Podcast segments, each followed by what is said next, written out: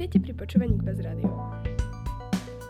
Tak, ako každý týždeň, aj teraz máme pre vás pripravenú novú, zaujímavú tému. Tak neváhajte, nasadte si slúchadlá a prajeme vám príjemné počúvanie.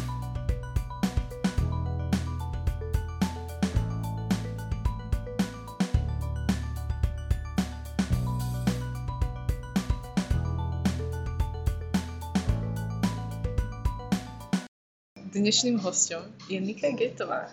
Welcome to the show. Uh, wait, it's in English? Nie. Nie. So, I feel welcome. OK. Uh, čím ste chceli byť, keď ste boli dieťaťom?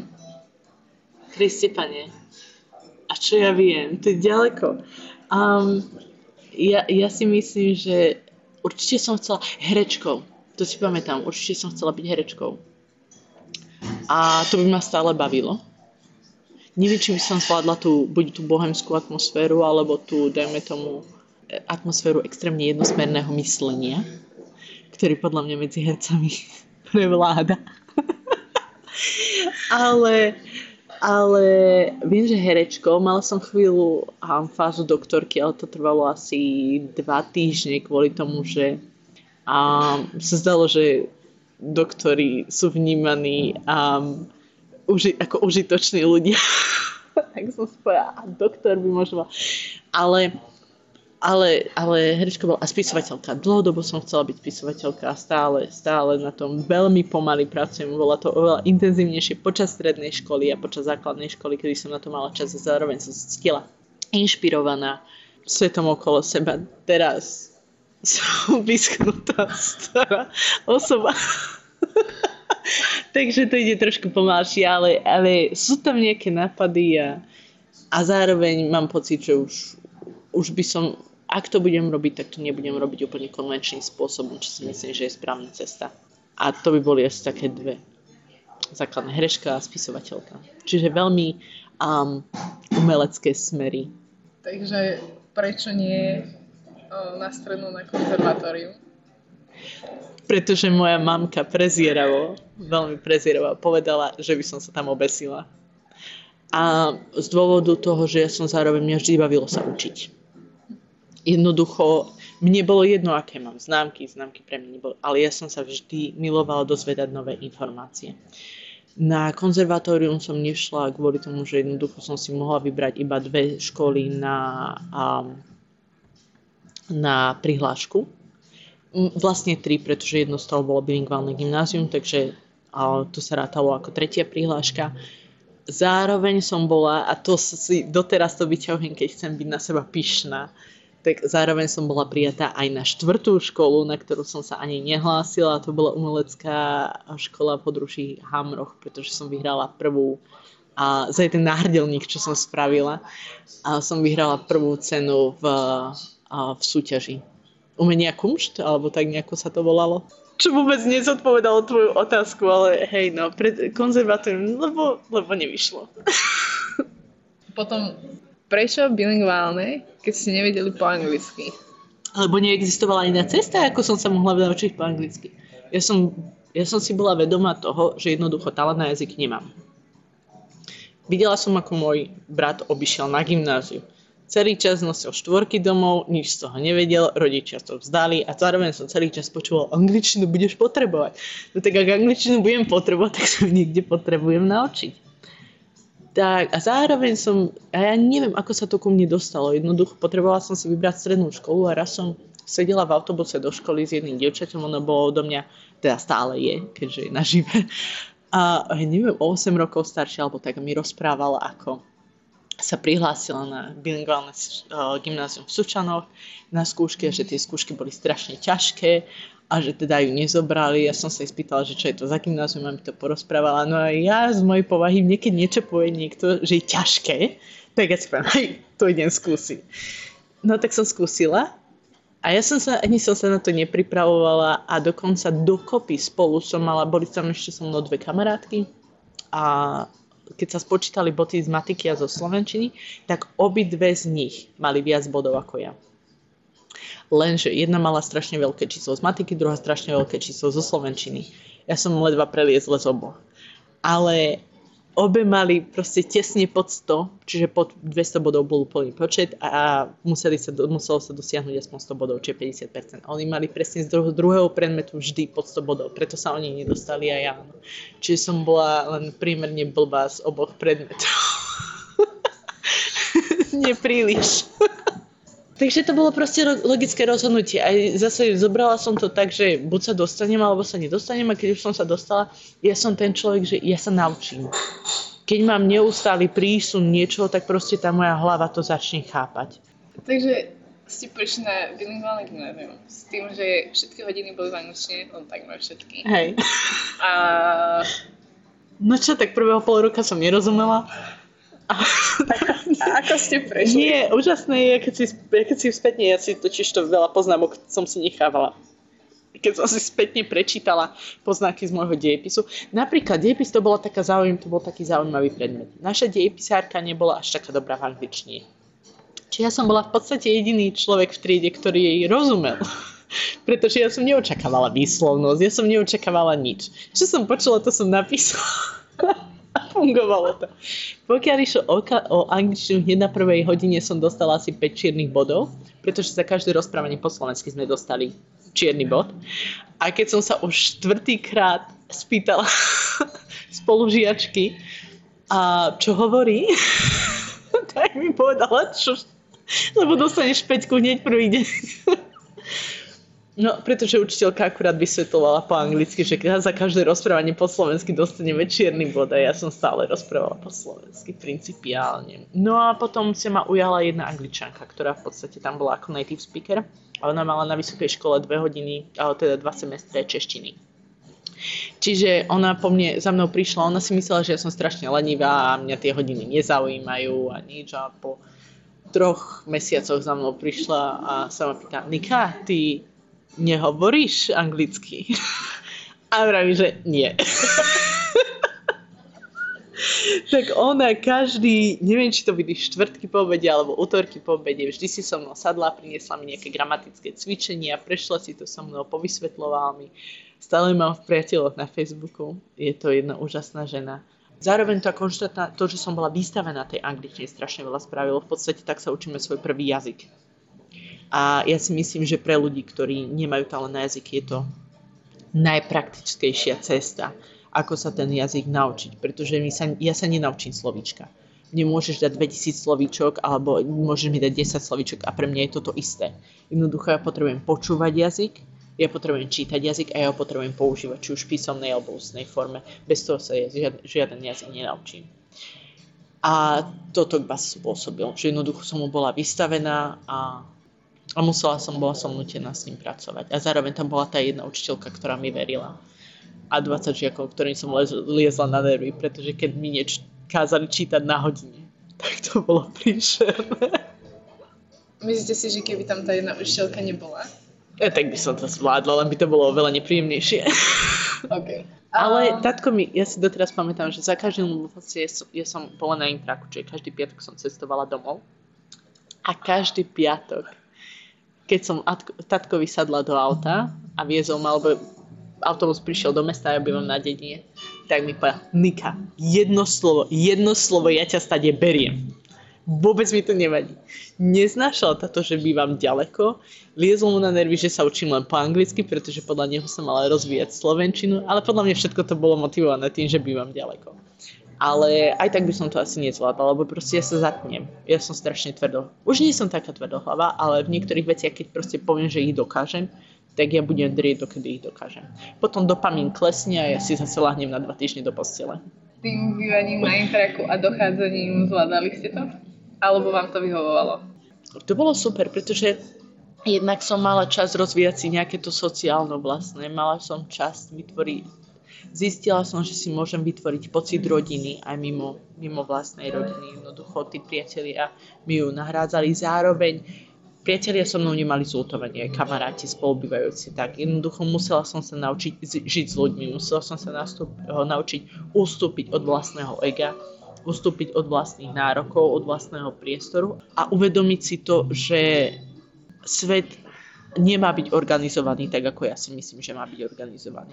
Že svet je a nejaká tá spolupráca rôznych ľudí a každý z nich má právo na to nájsť sám seba v tej komunite. Čiže navzájom si pomáhať, ustupovať. A niekedy ustupovať nie kvôli tomu, že sa cítime, že máme ustúpiť, ale kvôli tomu, že si racionálne myslíme, že áno, teraz je ten čas, kedy jednoducho ten druhý človek má mať svoj priestor. A myslím si, že skôr tie social skills alebo no, sociálne zručnosti ma to naučilo. A zlepšilo mi to, zlepšilo mi to vzťahy s rodičmi kvôli tomu, že sme nemali toľko času sa hádať hlavne v tej, pretože jednoducho v tomto veku sa človek formuje a potrebuje si nájsť to miesto vo svete. A ľahšie si ho nájde medzi rovesníkmi, ako si ho nájde v rodine, pretože v rodine sa na ňo stále pozerajú ako na dieťa. A toto som jej neznašala. Zároveň som bola oveľa iná ako moji rodičia, takže mamke strašne dlho trvalo, kým začala rozumieť, že jednoducho ja nebudem už taká ako oni, že že proste zostanem divná do konca svojho života a musia oni spraviť krok ku mne. Čo neznamená, že oni zmenili svoj životný štýl.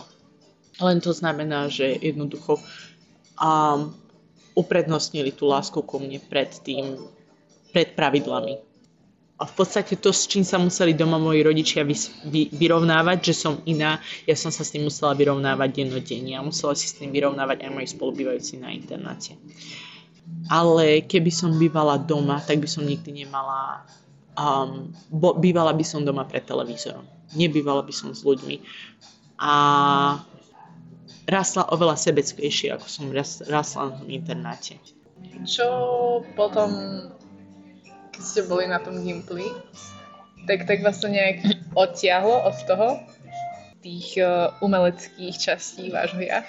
Alebo alebo to tam zostalo? Nie, ja som nikdy nenabrala odvahu na to ísť na VŠMU alebo také niečo na skúšky. Ja som ani nevidela, čo treba a oni mi tam hovorili nejaké portfólio a ja som, ja som proste človek, ktorý je jednoduchou cestou. Ako náhle mi niekto povie slovo portfólio, tak ja tam nejdem. Že to znamená prácu. Preto si myslím, že ako učiteľ sa nikdy k druhej atestácii nedopracujem a momentálne sa robí na základe portfólia. Takže to je, to je, preto som nešla na vašemu, ale ja som aj na výške chodila, my sme sa volali anglistika na Filozofickej fakulte Masarykovej univerzity v Brne. Má um, predmet, ktorý sa volá Gypsy Wood Players. A tri roky som bola jeho súčasťou. Podiela som sa na písanie hry. Čo už keď som to spätne videla, nebola úplne tá najlepšia scéna, tak ktorú som je napísala, ale, ale prešla.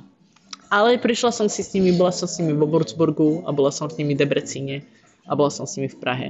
Aj so svojimi troma vetami. V jednej hre som hrala jablko, ktoré kopalo do Elvisa Presleyho. Takže to je moja herecká kariéra, ale bavilo ma to. Keď nemáte uh, rada prácu, tak potom ako ste do Kelu prešli bilingválnym gymnáziom?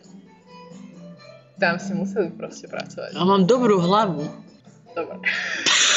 nie, nie, drop. nie, nie, ja to beriem, te, ja som, vedela som, do čoho potrebujem investovať sily. Ja som sa snažila na hodinách. Jednoducho ja som vždy dávala 100% pozor, pozornosť hodine.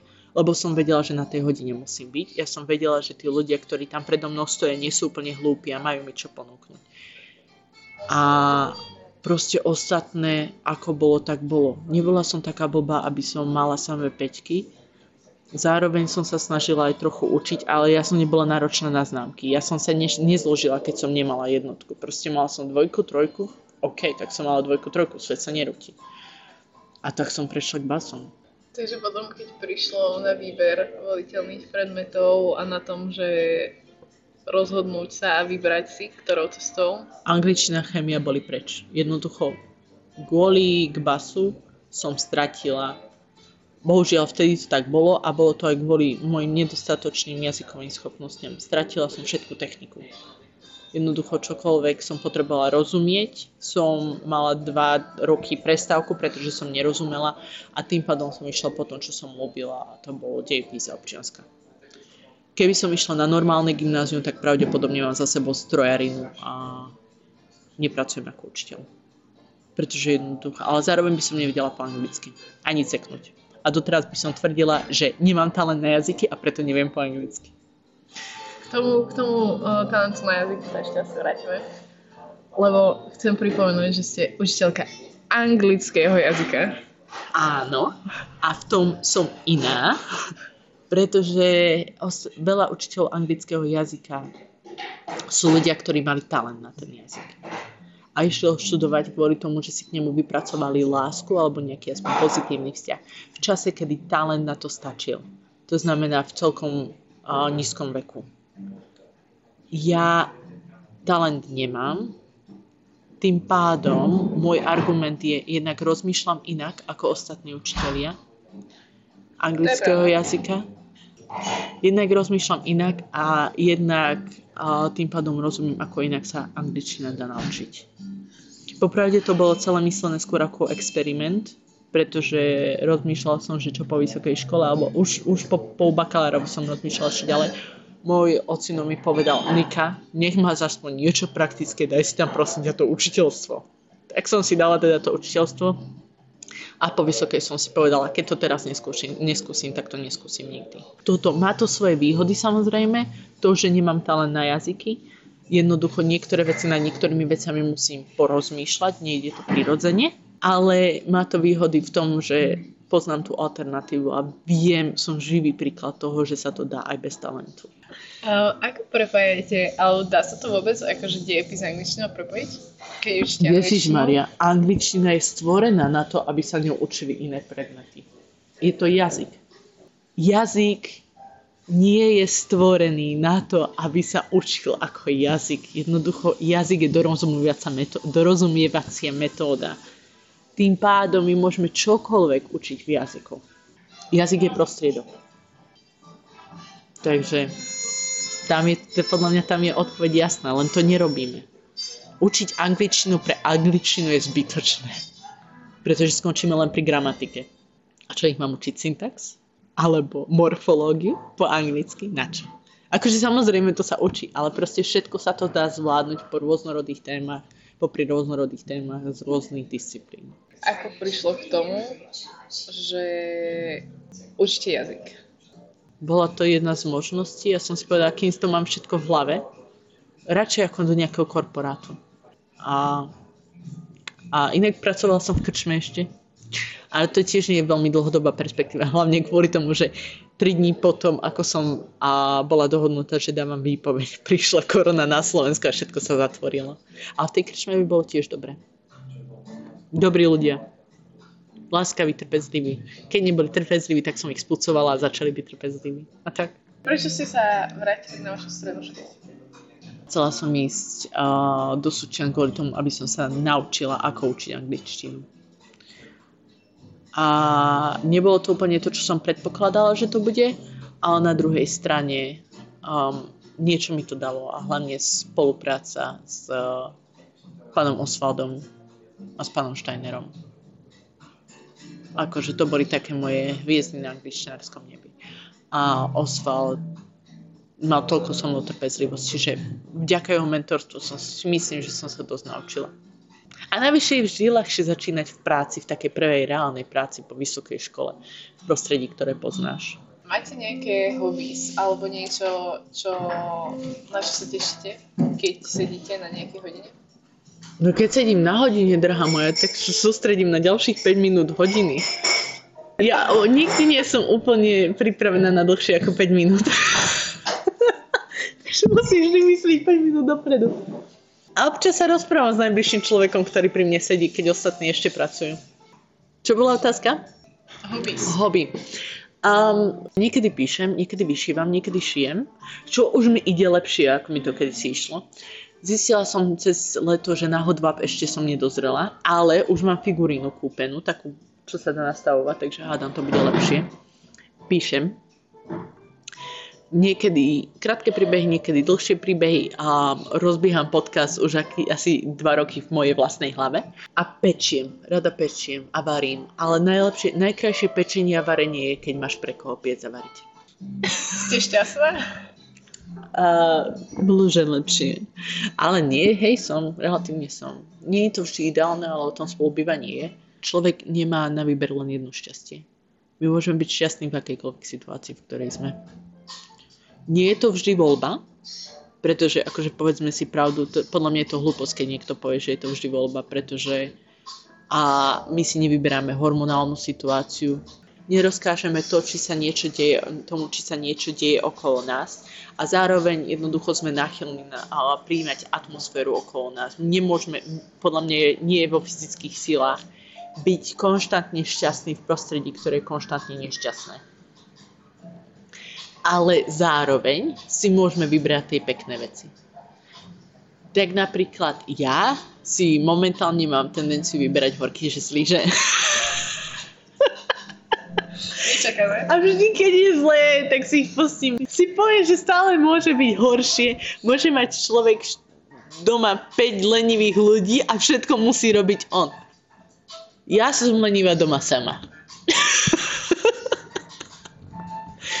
nie, nie, nie. Proste, proste vždy je tam niečo, hej, prídem z Morena do, do triedy, tie deti sú veselé, tie deti proste sa snažia, už len to, že sne, deti sa ma snažia rozveseliť, je úplne nádherné. To je niečo podľa mňa, prečo sa oplatí žiť.